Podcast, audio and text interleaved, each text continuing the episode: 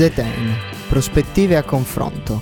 Conducono in studio Guglielmo Finotti e Marco Bellandi Giuffrida.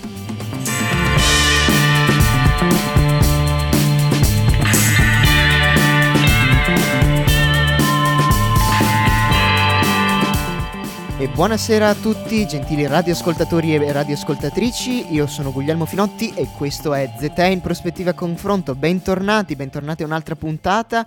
Con me in studio c'è sempre il mio carissimo co-conduttore Marco Bellandi Giuffrida. Ciao Marco. Buonasera a tutti. Ecco, e qui siamo di nuovo a parlare di MES. Sì, perché la puntata che è andata in onda la settimana scorsa era solo la prima parte. Vi Esatto. abbiamo lasciati con un bel to be continued. E quindi oggi continuiamo, continuiamo la nostra discussione perché si tratta di un argomento molto interessante, ma anche densissimo addirittura. E eh, questa sera ovviamente abbiamo di nuovo degli ospiti perché eh, allora già vi abbiamo abituati bene la settimana scorsa con eh, Costantino De Blasi da Liberi Oltre e Irene Fregonese da Checkpoint Promesse. E beh potevamo non migliorare ancora di più la cosa. No non potevamo cioè non potevamo non farlo assolutamente anzi. Ed ecco perché quindi questa sera abbiamo ancora altri ospiti ancora. Eh, questa sera avremo con noi eh, Silvia Merler e avremo con noi anche Ugo Panizza Professor Ugo Panizza. Professor Ugo Panizza, de- degli esperti di debito pubblico e di MES. Eh, Silvia Merler, ascolterete subito prima dell'intervista la sua presentazione. Ugo Panizza è un esperto mondiale, uno dei più grandi esperti mondiali eh, di debito pubblico e quindi abbiamo molte cose, eh, molte cose di cui parlare, cose molto interessanti, continuando la nostra discussione sul MES, ma prima di iniziare a- ad andare e a prendere a, fo- a forchettate il nostro grandissimo menù come al solito, abbiamo una canzone per voi, abbiamo per voi Living on a Prayer di Bon Jovi e quindi eh, ci rivediamo tra pochissimo dopo la canzone con l'intervista a Silvia Merler. Stay tuned. Stay tuned.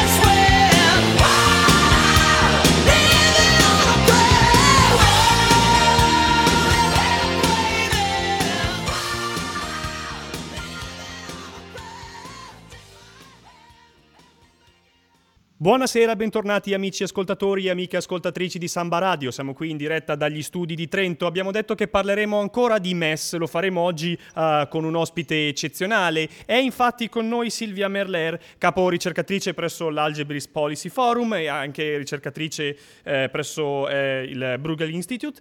Eh, buonasera, eh, dottoressa Merler. Buonasera.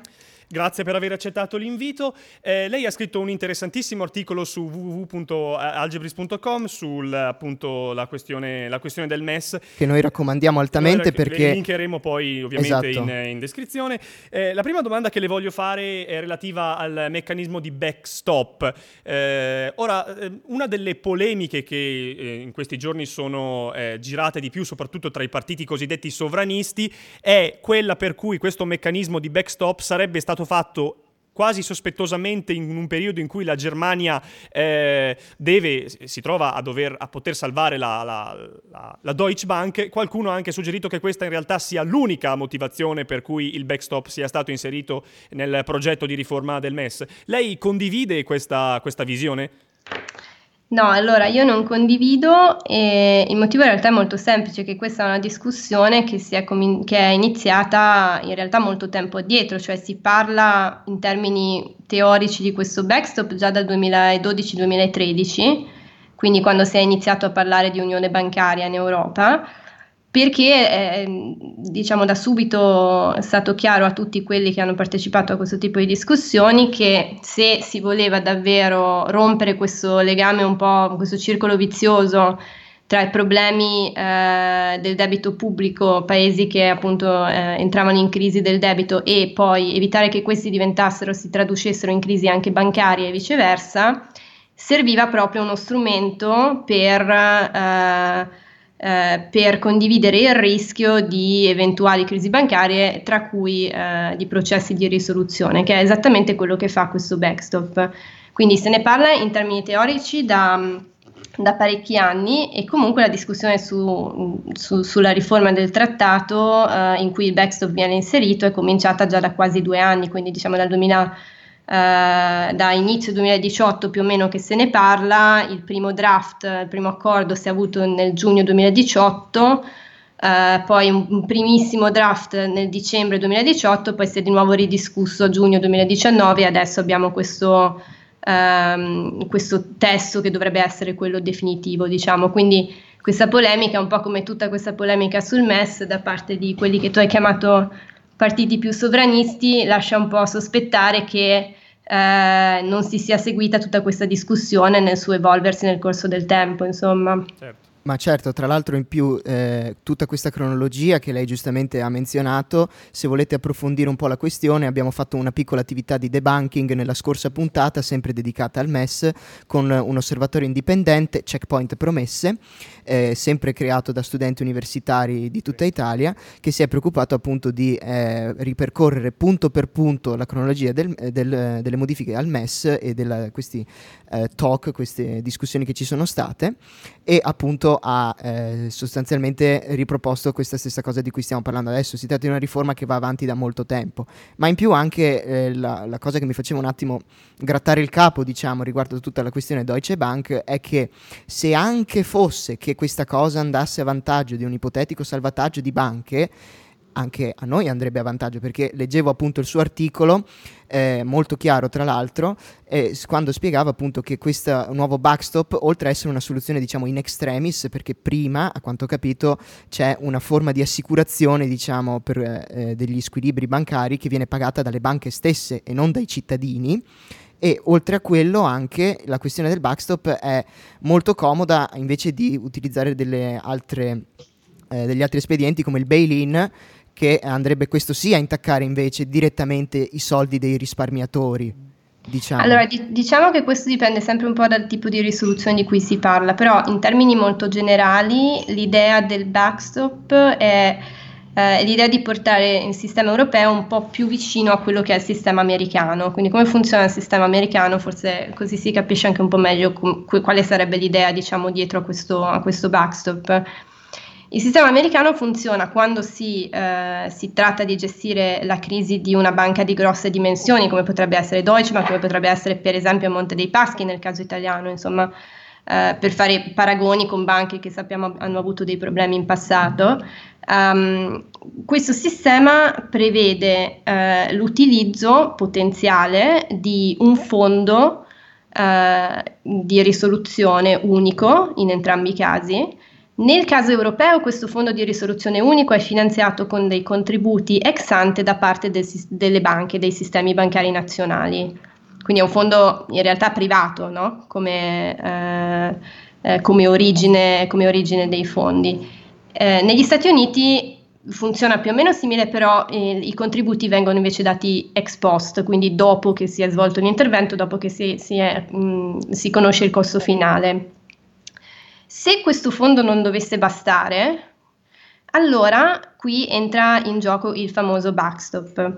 Quindi se il fondo di risoluzione unico europeo dovesse non essere sufficiente a gestire la crisi di una banca grossa, c'è la possibilità prevista appunto nella riforma del trattato del MES di cui si sta dif- di- discutendo ora, che il MES stesso eh, fornisca ulteriori fondi, eh, quindi evitando che sia invece lo Stato a doverli fornire nel caso specifico. Eh, e quindi in questo senso parliamo di uno strumento che eh, dovrebbe tendere a slegare i problemi bancari del sistema bancario nazionale da evitare che questi si trasformino automaticamente in problemi del debito pubblico, perché si va a tagliare appunto almeno in parte questo legame tra Stato e banche che sappiamo ci ha creato parecchi problemi in passato. E quindi in questo senso eh, ci avviciniamo anche al modello americano dove c'è una funzione di backstop eh, che in quel caso, visto che gli Stati Uniti hanno un, un tesoro federale, è, è proprio giocata dal tesoro federale. Noi non ce l'abbiamo, la cosa più vicina che abbiamo, diciamo, se vogliamo, è l'ISM, il MES. Ok, quindi questo sostanzialmente darebbe anche un aiuto. Immaginiamo adesso che eh, un'altra banca italiana, magari Dio ce ne scampi, abbia, sia in difficoltà, un, diciamo come Monte dei Paschi di Siena. Se questa riforma passasse, eh, immagino quindi che eh, va a vantaggio di tutti. Esatto, va anche a vantaggio della banca italiana, ipoteticamente. Certo, l'un- diciamo, l'unico aspetto su cui varrebbe la pena di ragionare, che però purtroppo nel dibattito non è quello che emerge, è la questione della dimensione. Quindi eh, quando si è iniziato a discutere di questo backstop, idealmente si parlava di un, di, una, di un potere di fuoco più elevato di quello che effettivamente c'è nella riforma Um, la riforma prevede che questo backstop sia come dimensioni equiparato alle dimensioni del fondo di risoluzione unico, che quindi più o meno sono 55 miliardi, che ovviamente è meglio di niente, però almeno nell'idea dei, dei, dei proponenti all'inizio si parlava di dimensioni più grandi, quindi se proprio si volesse discutere di un, un, potenziale diciamo, problema di, di, di, questo strumento non è il fatto che questo strumento vada a vantaggio di qualcuno piuttosto che di un altro, ma che potrebbe nel caso di eh, diciamo, crisi di una banca molto grossa essere non abbastanza. Sì, anche perché alla fine diciamo tutto questo lamentarsi di questi problemi, però alla fine anche noi italiani abbiamo avuto molti vantaggi, siamo stati molto favoriti per esempio con misure come il quantitative easing, quindi direi che esatto, comunque... Con Mario Draghi. Con Mario Draghi, quindi direi che si tratta comunque di misure di... Eh, di, di, varie misure che vanno a vantaggio un po' di un paese, un po' di un altro, a seconda delle situazioni in cui uno o l'altro certo, si va a trovare. sono dei compromessi, sì. Esatto, però tutte quanti alla fine potrebbero avvantaggiarsi di questa cosa. Sì, decisamente non è uno strumento che è limitato, diciamo, nel suo uso a un paese piuttosto che un altro e non è uno strumento che, diciamo, per sua natura avvantaggia qualcuno piuttosto che qualcun altro. Un'altra delle novità che sono in discussione e, che sono state introdotte in questa riforma del MES è la possibilità eh, per, eh, il, per gli stati che eh, aderiscono di eh, emettere eh, bond con eh, single limb SCAX. Ora, le single limb SCAX sarebbero per l'appunto le clausole di azione collettiva e sono uno degli, insomma, degli, argomenti che vengono utilizzati di più dai sovranisti per opporsi a questa, a questa, a questa riforma. Anzitutto io le volevo chiedere eh, di spiegare un attimo al nostro pubblico che non è necessariamente formato soltanto da economisti che cosa sono queste, queste CACs e soprattutto se lei ritiene che siano davvero così negative come ce le vengono descritte da, eh, insomma, da, da, alcuni partiti politici italiani in questo momento e da alcune associazioni anche di banchieri. Sì, allora, beh, partiamo da cosa sono. Dunque, le, le CACS sono, uh, si chiamano clausole di azione collettiva, sono delle clausole appunto che vengono inserite all'interno di contratti come sono effettivamente le emissioni del debito pubblico perché si tratta di un contratto in cui lo Stato effettivamente promette a fronte di eh, diciamo un prestito di ripagare poi in futuro un ammontare con un tasso di interesse, quindi fondamentalmente un titolo del debito pubblico è un contratto. All'interno di questo contratto si può inserire questa clausola che eh, potrebbe rendere la ristrutturazione di quel contratto, quindi cambiare i termini di quel contratto più facile o più difficile. Le clausole di azione collettiva puntano a rendere questa ristrutturazione, quindi cambiare i termini del contratto più facile. Uh, qual è lo scopo della cosa? Allora, lo scopo della cosa è che eh, esistono situazioni, l'abbiamo visto per esempio con l'Argentina, un caso lampante, l'abbiamo visto nel 2012 con la Grecia, in cui eh, a uno Stato, diciamo, per rimettersi in piedi non basta un, un prestito, un'iniezione di li- liquidità ponte come quella che può essere il prestito del, del MES, per esempio, ma è, è necessario diciamo, liberarsi di un, uh, un, po' del peso del debito pubblico che, eh, che, ci si porta dietro. Se questa dovesse mai essere la situazione, abbiamo parecchi studi di, eh, di, di studiosi che insomma, hanno, hanno uh, investigato questo tema che ci dimostrano che una ristrutturazione del debito deve essere fatta eh, nel modo più rapido possibile per ridurre il più possibile i costi sull'economia reale, quindi poi sulle persone. Ma questo non porterebbe, eh, mi scusi se intervengo, non porterebbe gli investitori a chiedere degli interessi più alti ai paesi percepiti più a rischio, tra i quali sicuramente c'è anche, c'è anche l'Italia?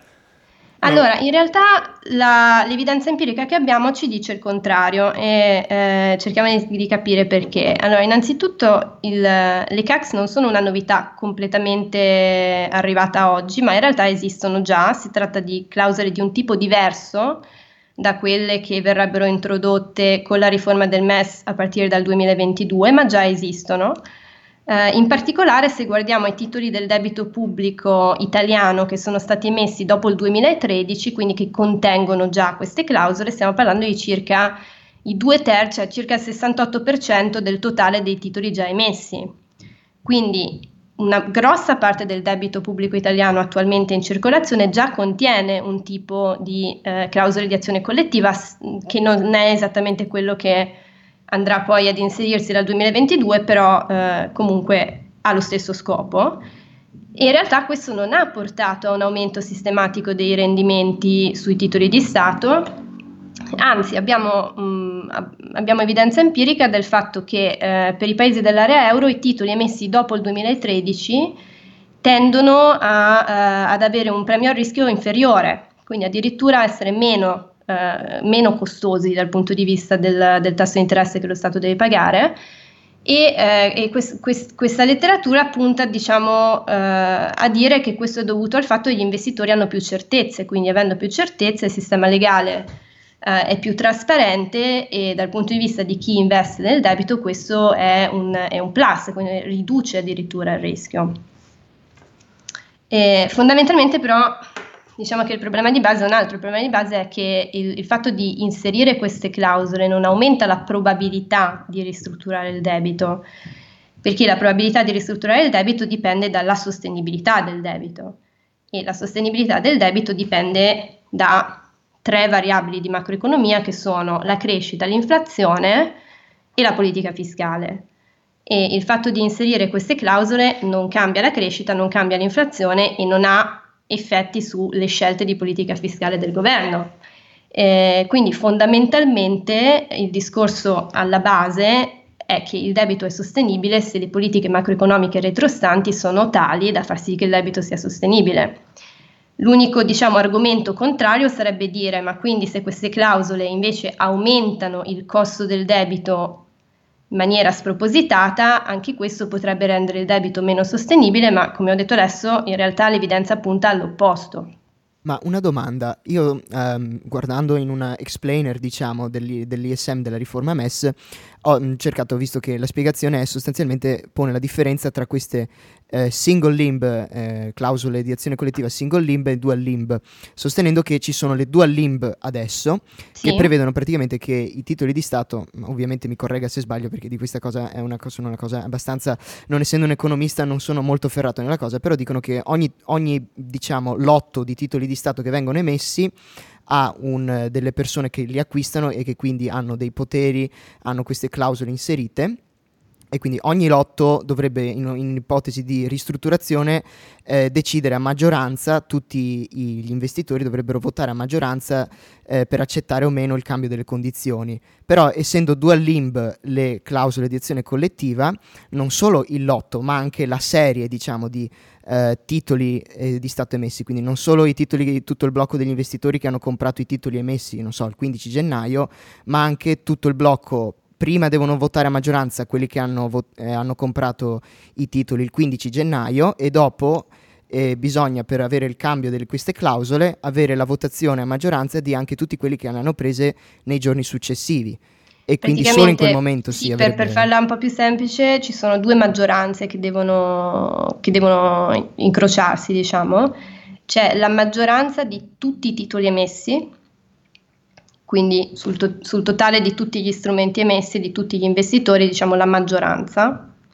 E poi all'interno di ciascuna serie, ovvero all'interno di ciascun specifico titolo di Stato emesso, diciamo, che è emesso in un certo ammontare, eh, la maggioranza all'interno della serie. Quindi diciamo che ci sono due sistemi che si devono incrociare. La differenza per quanto riguarda le, invece quelle che sono le single limb CACs che sarebbero introdotte con la riforma dal 2022, è che basta una maggioranza sola, quindi la maggioranza del totale dei titoli emessi. Quindi rende più facile diciamo, il processo di ristrutturazione nel caso si debba verificare. E questo quindi dovrebbe bloccare i cosiddetti hold outs. Esattamente, che sono, eh, per spiegarlo a chi magari non è, eh, non è esperto di questa materia, in sede di ristrutturazione del debito possono esserci degli investitori che decidono di bloccare quella ristrutturazione, eh, quindi diciamo una minoranza che però è in grado di raggiungere un potere di veto, se vogliamo, eh, per cercare di ottenere un, uh, che, che l'intero, l'intero diciamo, loro credito venga ripagato. E quindi questo chiaramente um, rende più costosa e più complicata la ristrutturazione. Io ho, mm, io ho, perlomeno per quanto mi riguarda l'ultima domanda, in audizione qualche giorno fa, anzi qualche settimana fa, profess- in audizione al Senato, il professor Giampaolo Galli ha eh, fatto notare che in realtà il 70% del debito pubblico italiano è eh, diciamo, tenuto nelle mani di, di, residenti, quindi un'eventuale ristrutturazione peserebbe un po' come una, una patrimoniale su, su sugli stessi residenti eh, italiani. Questo, secondo il professor Giampaolo Galli, è una delle criticità eh, introdotte con, eh, con, questa, con, questa, riforma. Lei condivide questa preoccupazione? Crede che sia fondata? Crede che sia un'ipotesi, diciamo, eh, che si avvererà oppure no? Allora, il fatto che eh, la, la, maggior parte del debito italiano sia detenuta internamente è corretto, um, però al tempo stesso si ripropone il problema di, di, cui abbiamo parlato prima, ovvero il fatto che sia introdotta la clausola non rende la ristrutturazione più probabile, cioè sarebbe un po' come dire che perché esiste l'aspirina è più probabile che io mi prenda l'influenza, non so se, eh, se rendo l'idea della cosa. Um, la, la, la causalità va nella direzione opposta, ovvero nell'ipotesi in cui per fattori che non hanno, non hanno nulla a che fare con l'esistenza delle clausole di salvaguardia si debba arrivare a una ristrutturazione del debito, allora il fatto di avere le clausole di salvaguardia la rende più facile, quindi la rende anche meno costosa. Questa è l'idea. Quindi il problema principale eh, è che questa paura, diciamo, del, delle CACs tradisce una, una, paura un po' più profonda e probabilmente più fondata, eh, che è la paura che l'Italia insomma, sia in una situazione, come sappiamo, dal punto di vista del debito pubblico, eh, difficile, nel senso che il nostro debito pubblico è molto alto, il nostro debito pubblico è sostenibile, cosa che questo dibattito, diciamo, per certi versi sembra suggerire il contrario, ma il nostro debito pubblico non ha problemi di sostenibilità. Eh, avere paura di questo strumento sembra suggerire che diciamo, chi, eh, chi si oppone ritenga che il nostro debito pubblico possa avere problemi di sostenibilità e, e, questo diciamo così che ha a che fare con altre questioni, ha a che fare con le scelte di politica macroeconomica, con la crescita e con le scelte di politica fiscale. Curioso che quelli che poi si preoccupino di questa cosa siano poi in fatto quelli che in questi anni hanno sostenuto che eh, bisogna fare più debito, bisogna fare più, eh, più deficit, intendo la Lega. Sì, bisogna esatto. fare più deficit, sì, sì esatto. esattamente. Quindi diciamo che il problema di fondo, e lo scriveva m- molto bene Carlo Cottarelli sulla uh, stampa, mi pare, sì. Uh, il problema di fondo in Italia è che alla fine, eh, in un verso o nell'altro, si va sempre a parare allo stesso solito problema che è la necessità di mettere in sicurezza i conti pubblici. Certo, certo. certo. Eh, noi la ringraziamo per aver partecipato a questa intervista, eh, ricordiamo agli ascoltatori l'articolo eh, della dottoressa Merler che, rin- che, linkeremo in descrizione. Assolutamente e anche un, un, ringraziamento da parte mia per essere venuta qui in studio con noi e grazie ancora e noi speriamo di eh, risentirla presto e anche di vedere qualche altro suo articolo circolare e la ringraziamo moltissimo per essere stata qui con noi. Le auguriamo una buona serata. E le auguriamo grazie una buona serata. Grazie a voi, grazie. Bene, un grazie a Silvia Merler per essere stata con noi e adesso che non è più con noi, sai che cosa ti dico? Cosa Marco? mi dici? Cosa mi dici? Ti dico che stavo pensando al fatto che alla fine, se non ci fosse il MES sì. e eh, dovesse malauguratamente succedere che il debito andasse ristrutturato, sì. cosa succederebbe? Che i titoli di Stato in mano al, agli italiani varrebbero zero certo, praticamente certo. in default. Quindi alla fine quest- tutta questa cosa di cui abbiamo parlato, queste single limb, andrebbero a loro vantaggio. Sì. E sembra proprio quindi che gli italiani non, non si soddisfino mai. Sì, esatto, non, non potrebbero avere soddisfazione, come esatto, direbbe esatto, qualcuno. Come no? direbbe qualcuno, tipo i Rolling Stones, Rolling come Stone, I can't get no satisfaction.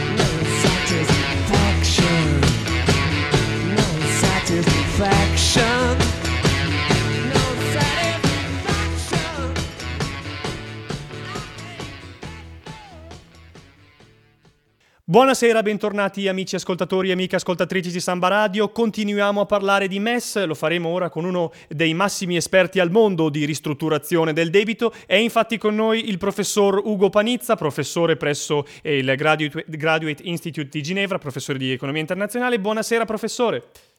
Buonasera.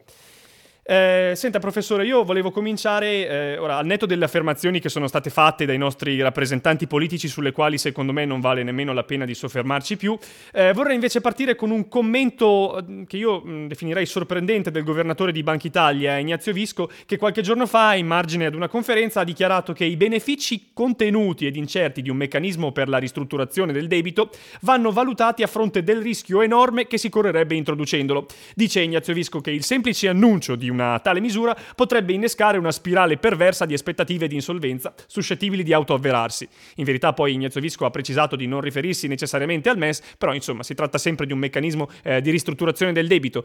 Io le volevo chiedere, lei condivide la preoccupazione del governatore di Banca Italia Ignazio Visco?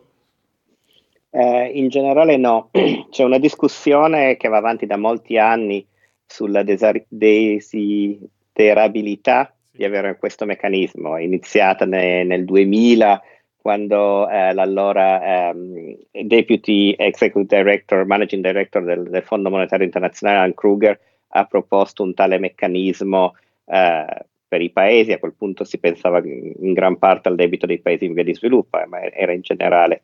E ci sono state parecchie opposizioni uh, a questo meccanismo, esattamente basate sull'idea che qualsiasi eh, meccanismo che renderebbe più facile la ristrutturazione del debito porterebbe a un aumento del costo del debito e chissà magari a, una, a, a, una, aumentare la probabilità di una crisi.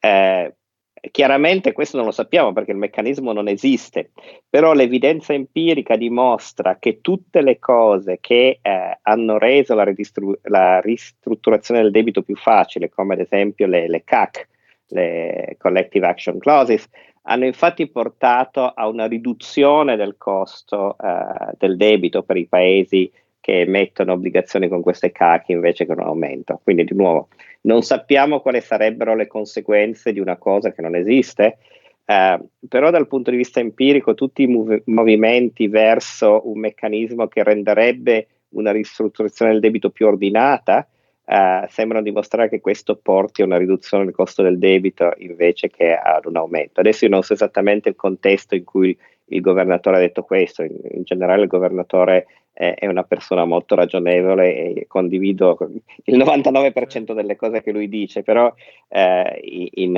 in, in, questo non, non sono d'accordo. Certo. Certo, anche perché a un certo punto io certamente ho studiato, eh, per esempio io ho fatto qualche piccolo esame di economia e ho studiato da quanto su un libro di, per esempio, Richard Baldwin, che spiegava che sì, effettivamente le aspettative che un, una persona che è all'interno del mercato e che investe nel mercato mh, hanno un gioco anche nel determinare magari un'azione sua irrazionale, però effettivamente quando si legge la dichiarazione di Visco si parla di benefici contenuti e incerti di un meccanismo per la ristrutturazione del debito, quando invece eh, tutti dicono che sostanzialmente la crisi dell'Eurozona era, poteva essere mitigata e c'era uno dei motivi per cui questa crisi era stata agli inizi un attimo eh, così seria era che non ci fosse un prestatore di denaro di ultima istanza, cosa che il MES è effettivamente, mentre le aspettative, eh, qui par- si parla di enorme rischio, quando invece probabilmente le aspettative sono un fattore minore e come abbiamo visto, come lei ha efficacemente spiegato, le, eh, eh, le, tutti questi meccanismi introducono quello che noi giuristi, noi siamo dei giuristi, noi chiameremo la certezza del diritto. Quando c'è più certezza su queste cose, ovviamente le cose sono più semplici, giusto? Esattamente. Abbiamo scritto, cioè, abbiamo scritto un, un, io con i miei coautori Mito Gulati eh, e Teresa Arnold che sono due giuristi esattamente, eh, abbiamo scritto un pezzo che, che, uscirà la settimana prossima, dove sosteniamo esattamente questo, che per un paese come l'Italia, dove il 99,2% del debito, quindi tutto il debito, è, eh, è denominato e emesso con titoli che sono soggetti a legge italiana, lo Stato italiano ha un potere enorme eh, per poter eh, fare tutto quello che vuole con questo debito. E in un certo senso le CAC limitano il potere dello Stato italiano, quindi rendendo il debito, in un certo senso il, il debito italiano più difficile da ristrutturare e quindi creano più certezza giuridica rispetto a, alla situazione attuale. Quindi eh, la verità è esattamente l'opposto eh, di quanto tanti pensino che eh, un movimento eh, nella direzione suggerita da, eh, dal MES eh, porti un, un, rischio più alto di ristrutturazione. Infatti il movimento è l'opposto, creano certezza giuridica come, come tu hai detto. Certo. Una delle altre critiche... O almeno, quanta certezza giuridica possiamo avere in, in, in queste, queste situazioni, situazioni, che sono sempre eh, certo, complicatissime. Certo. Però quel poco che abbiamo sicuramente è apprezzabile. Prossima eh, domanda. Certo. Sì, io ho una domanda relativa invece al Precautionary Conditioned Credit Line, perché alcuni eh, effettivamente hanno commentato che i requisiti richiesti per accedere a questa eh, credit line siano troppo stringenti e soprattutto hanno commentato in relazione all'Italia, eh, questa, mh, mm, insomma, l'Italia non riuscirebbe mai a, eh, a soddisfarli. Eh, io le volevo chiedere se lei condivide questa lettura e soprattutto se questo nella pratica poi osterebbe ad un eventuale salvataggio dell'Italia che si trovasse in una situazione di crisi. Ok, allora, quello che la, la situazione adesso è che questa PCCL, un paese che vuole eh, accedere a questa PCCL, deve eh, firmare un memorandum of understanding, cioè una, un, prima di avere i soldi io devo andare a ISM e dire tu mi dai soldi ma io faccio questo, questo e quello. Okay? Nella, nella riforma si prevede il fatto che alcuni paesi che soddisfano eh, alcuni criteri possono avere accesso alla PCCL senza eh, firmare questo eh, Memorandum of Understanding. L'accesso ai fondi è eh, automatico. Questo succede ad esempio anche al Fondo Monetario Internazionale, ci sono alcuni paesi che eh, soddisfano certe condizioni eh, che possono accedere a prestiti al fondo senza, eh, senza nessun tipo di condizionalità. Chiaramente se io voglio dare i soldi a qualcuno senza nessun tipo di condizionalità, condizionalità devo essere ben sicuro che eh, questi soldi me li restituisca a un certo punto. E in questo senso questi eh, disborsi di soldi senza condizionalità eh, hanno delle precondizioni eh, che sono abbastanza stringenti e come hai detto tu eh, l'Italia non soddisfa queste, queste, precondizioni. Questo non vuol dire che, eh, che l'Italia non potrà accedere ai fondi eh, del, dell'ISM nel futuro, perché l'ISM ha anche un'altra uh, facility che si, chiama, si chiamerà l'Enhanced Condition Credit Line, ECCL, in cui uh, con un Memorandum of Understanding, che è esattamente la stessa cosa che succede adesso, esattamente la stessa cosa succede adesso, darà la possibilità uh, di accedere ai fondi del, del, dell'ISM, del, del, Fondo Salva Stati. Quindi, per riassumere, la condizione, eh, la situazione attuale è che tutti, qualsiasi paese che eh, vuole accedere a un finanziamento del, dell'ISM, uh-huh. deve fare un memorandum of understanding. Con la riforma, alcuni paesi non avranno bisogno di questo memorandum of understanding, alcuni avranno bisogno del memorandum of understanding. Per l'Italia in un certo senso non cambia niente, ne avrebbe avuto bisogno prima, ne ha ancora bisogno adesso. Per altri paesi, eh, come il Lussemburgo, la situazione migliora perché ne avrebbero bi- avuto bisogno prima, non ne avranno avuto bisogno nel futuro. Adesso uno potrebbe discutere se queste condizioni sono troppo stringenti, non sono troppo stringenti, però questo è un po', diciamo, eh, un problema eh, abbastanza minore. E la, il punto fondamentale è che eh, con la riforma dell'ISM per paesi come l'Italia la situazione non peggiora, migliora per altri. Eh, magari uno potrebbe eh, sostenere che sarebbe dovuto migliorare anche per l'Italia, però eh, a me sembra chiaro che l'Italia è in una situazione ehm, molto più difficile, molto più complicata di quella di altri paesi. Adesso se uno avrebbe potuto spostare un po' questi, questi criteri si può discutere nel margine, uh, però, però, questa è la situazione. Se, se posso aggiungere qualcosa, Prego. Eh, questo che va al di là del merito della riforma, eh, avete detto che non volete parlare di politica, però questa, se uno pensa alla reputazione italiana, questa storia è veramente, ci fa passare veramente dei buffoni. Abbiamo due partiti che, hanno, che erano al governo quando queste riforme sono state negoziate e che adesso lo oppongono. Cioè se c'è qualcosa che danneggia la nostra reputazione è questo, altro che eh, la conditional credit line e tutte queste cose qua. Comunque, ma, scusate per lo sfogo. No, ma no, siamo, assolutamente. siamo, siamo, totalmente d'accordo. Siamo totalmente d'accordo, infatti nella puntata precedente, questa è un podcast in due parti, diciamo una puntata in due parti, abbiamo appunto affrontato questa questione con un osservatore indipendente di cui abbiamo già parlato, quindi eh, per chi ci sta ascoltando andatevela a recuperare perché si tratta di una cronistoria molto interessante che mette alla luce diciamo un'ine, un'ine, un'ine, inadeguatezza politica, non riesco neanche a dirlo perché è una cosa talmente fantascientifica che comunque il fatto è che eh, effettivamente Uh, io a questo punto avrei una domanda uh, follow up diciamo su quello che abbiamo uh-huh. detto abbiamo introdotto la questione dell'ICCL che è appunto il meccanismo con il quale uh, l'Italia già adesso se, volesse, se dovesse richiedere qualcosa all'ISM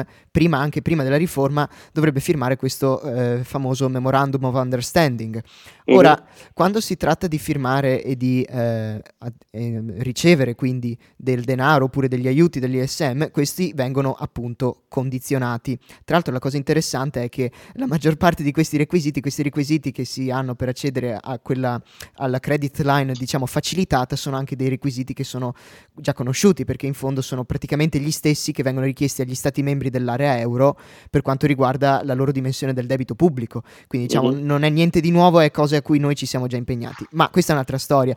Ritornando al ICCL, eh, nel momento in cui un paese dovesse chiedere questa Enhanced Condition Credit Line e firmare questo Memorandum of Understanding, eh, materialmente, quando si tratta di prendere dei certi impegni che ci vengono richiesti come condizione per ricevere i soldi, eh, questi impegni sono eh, dettagliati, molto dettagliati, quindi è sostanzialmente potremmo dire un'imposizione dall'esterno, ma tra virgolette, visto che riceviamo dei soldi, quindi è diciamo la contropartita, ovviamente nessuno presta soldi così alla cieca.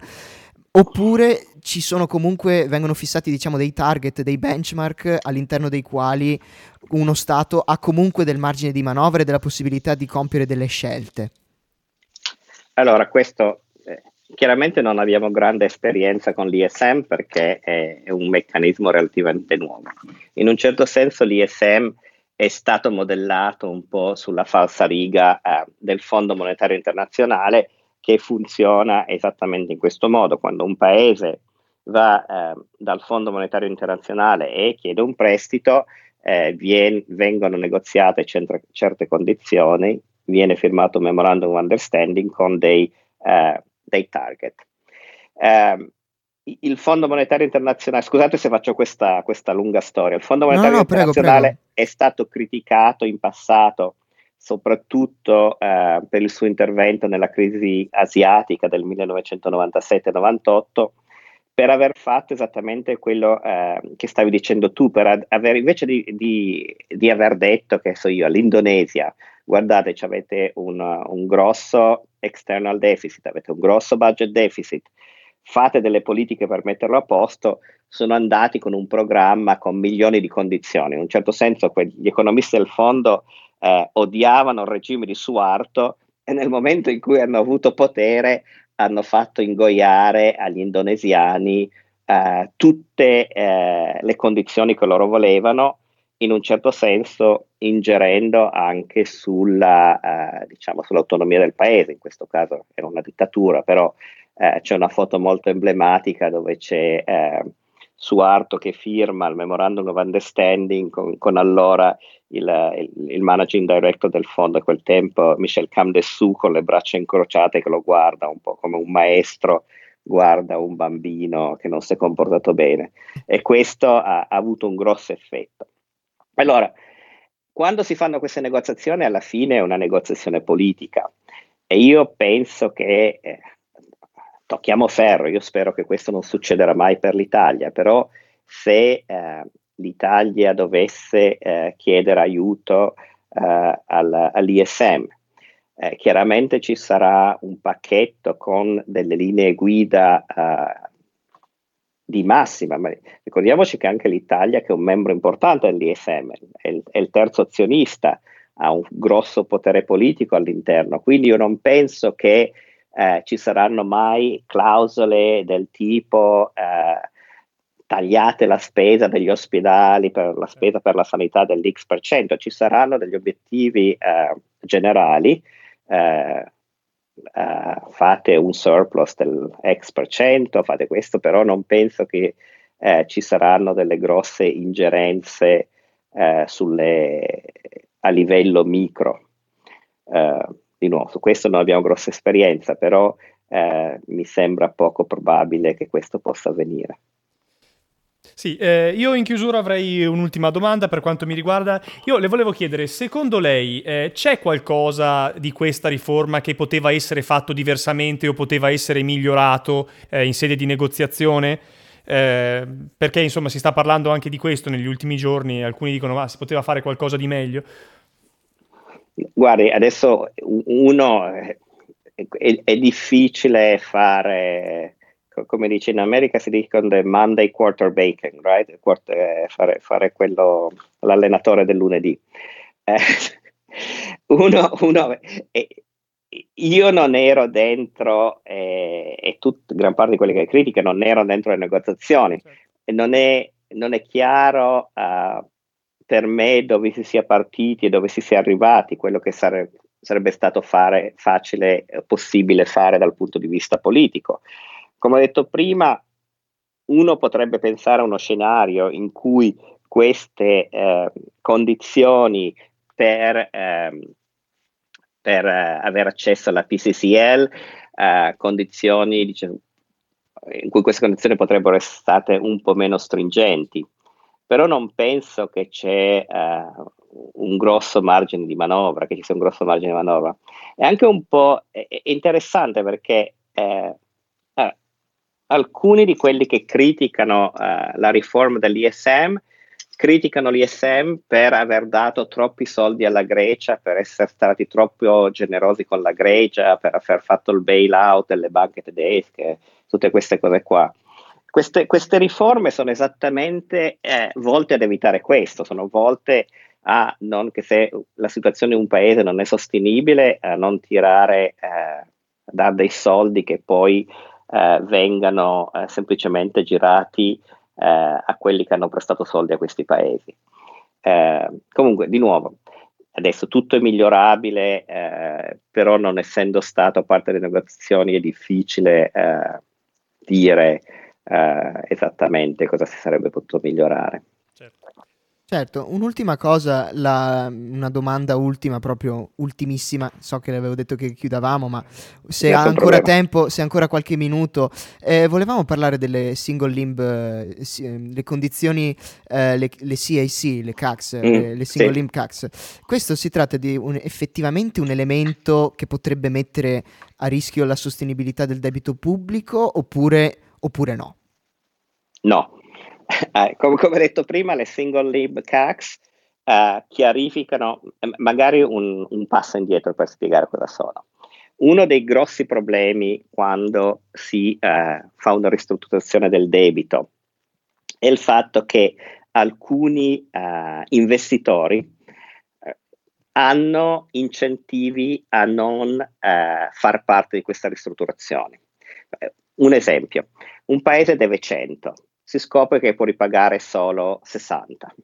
Allora dice, crediti, dice a tutti i creditori, guardate, 100 non ve li posso dare, vi diamo 60. Tutti dicono ok, però se tutti dicono ok, c'è sempre una persona che dice, ah, io non dico ok, sto lì con la mia obbligazione che vale 100 e una volta che il debito del paese è stato ridotto da 100 a 60, ci sono solo più io che rompo le scatole e per farmi star zitto mi danno è tutto quello che mi devono. Questo è il problema dei, di quelli che vengono a volte chiamati fondi al, avvoltoio.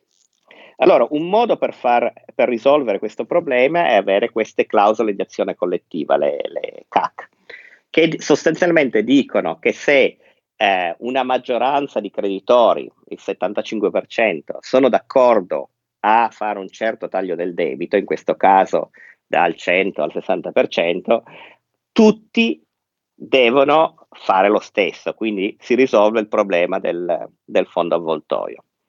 Un problema con le CAC che ci sono adesso che sono definite obbligazione per obbligazione. L'Italia emette centinaia di BTP e quindi se l'Italia dovesse fare una ristrutturazione, di nuovo tocchiamo ferro, bisognerebbe raggiungere questa maggioranza per ogni singolo strumento e questo sarebbe molto complicato.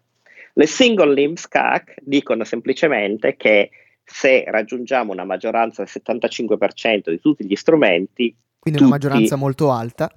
Una molta, maggioranza molto alta, tutti eh, lo devono fare. E quindi un miglioramento eh, della situazione, di nuovo, che crea certezza giuridica, eh, che quindi non, eh, non aumenterebbe il costo del debito italiano. Infatti, di nuovo, tutta l'evidenza empirica che abbiamo fa vedere che le, le CAC, l'introduzione delle CAC, o abbassano il costo del debito in generale, o eh, non hanno effetto. Quindi c'è un effetto molto piccolo, ma nella direzione opposta di quello che la gente ha paura, o nessun effetto. Per, per darvi un esempio, l'Italia eh, a ottobre ha emesso delle obbligazioni a New York eh, con legge statunitense eh, e queste, queste sono obbligazioni dove i creditori sono super protetti perché non sono sotto legge italiana, non hanno CAC, non c'hanno, forse hanno CAC, non so neanche se hanno CAC o no, comunque non sono sotto legge italiana, è sarebbe difficilissimo per l'Italia ristrutturarle. Quindi quelli che credono che eh, un debito più facile da ristrutturare avrebbe costi enormi, dovrebbero dire wow, eh, quelli che comprano queste obbligazioni emesse a New York eh, dovrebbero essere disposti a pagare un premio rispetto alle obbligazioni eh, sotto legge italiana vendute in Italia o vendute in Europa perché sono molto protetti. Sapete qual è stato il premio di queste obbligazioni? Esattamente zero. Cioè lo spread, chiaramente queste obbligazioni sono state messe in dollari, non in euro, però lo spread su US Treasuries di queste eh, obbligazioni era identico dello spread delle obbligazioni in euro eh, rispetto al Bund tedesco. Quindi di nuovo non, non c'è niente lì. E grazie perché non è l'unica persona che ci ha confermato questa cosa quando siamo andati a fare un po' di indagine su questi single limb cacks. Quindi insomma è, è un po' abbastanza confortante anche perché viene fuori che invece servono proprio a, pro- a proteggerci contro questi cosiddetti avvoltoi. Quindi, quindi, direi che c'è stato proprio un completo rimaneggiamento di questa storia, creando un po' anche inutile allarmismo e terrorismo, come si è sentito anche eh, parlare. Certo c'è Quindi... un paper molto bello di, di, Elena Carletti della Bocconi e altri coautori che studiano, fanno questo, questo, prendono i titoli emessi prima del 2013 che hanno il CAC, no? non single limb perché non abbiamo ancora single limb, e non CAC e fanno vedere che eh, i titoli eh, con le CAC eh, sono, valgono di più dei titoli senza CAC. Sì, quindi insomma sarebbe tutto invece a nostro vantaggio. E quindi certo. noi la vorremmo davvero ringraziare la ringraziamo per essere per aver partecipato, La ringraziamo per aver partecipato e grazie per aver accettato l'invito. Eh, le auguriamo una buona serata e eh, grazie davvero per la sua partecipazione. La ringraziamo grazie moltissimo. per l'intervista. E questo che avete appena ascoltato è stata l'intervista a Ugo Panizza, è stata l'ultima intervista di una lunga serie perché la puntata era iniziata in realtà con la precedente puntata, la, la nona puntata del programma Zetain, che vi invitiamo ad andare ad ascoltare perché anche lì ci sono dei grandi ospiti di alta caratura a parlare del, del MES. Eh, sarà, c'era Costantino De Blasi e c'era anche Irene Fregonese da Checkpoint Promesse che andava a fare appunto la cronistoria, la cronistoria di cui avevamo parlato e che vi invitiamo ad andare a riascoltare perché per avere un quadro più completo della, della situazione questa puntata abbiamo avuto oltre a Ugo Panizia e anche Silvia Merler. Quindi diciamo sono state due veramente due puntatoni, caro esatto, Marco. Due, due puntatoni. puntatoni. Tra l'altro erano le ultime due puntate prima della pausa natalizia. Esatto. Quindi auguriamo a tutti, ai, alle nostre ascoltatrici e ai nostri ascoltatori un carissimo augurio di buon Natale.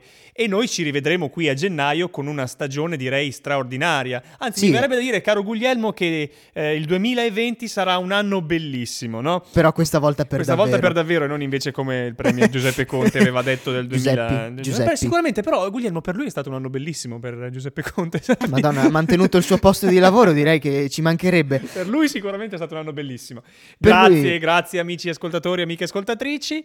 Grazie mille de- di, aver, di aver continuato sempre assiduamente a seguirci. Abbiamo avuto molti, molti feedback molto positivi e di questo vi ringraziamo. Speriamo ovviamente con la nuova stagione di fare sempre meglio perché si può solo migliorare. E eh, vi basti sapere che abbiamo molte cose in cantiere, molti progetti e molti inviti, molti ospiti da fare. E sicuramente, sicuramente, ragazzi, se una cosa abbiamo imparato durante questa- queste piccole 10 puntate è che di argomenti scottanti di cui parlare controversi di quelli non si può mai fare a meno perché ci sono sempre. E con questo vi lasciamo di nuovo a Samba Radio e un di nuovo auguri di buon Natale, buon anno nuovo da tutta la redazione di Zetain, anche da quella del blog, seguiteci su zetain.home.blog e un grazie ancora di esservi sintonizzati e di aver scaricato il nostro podcast. Mi raccomando, lasciateci un mi piace nelle nostre pagine Facebook e noi ci rivediamo nel 2020. Ciao a tutti. Ciao!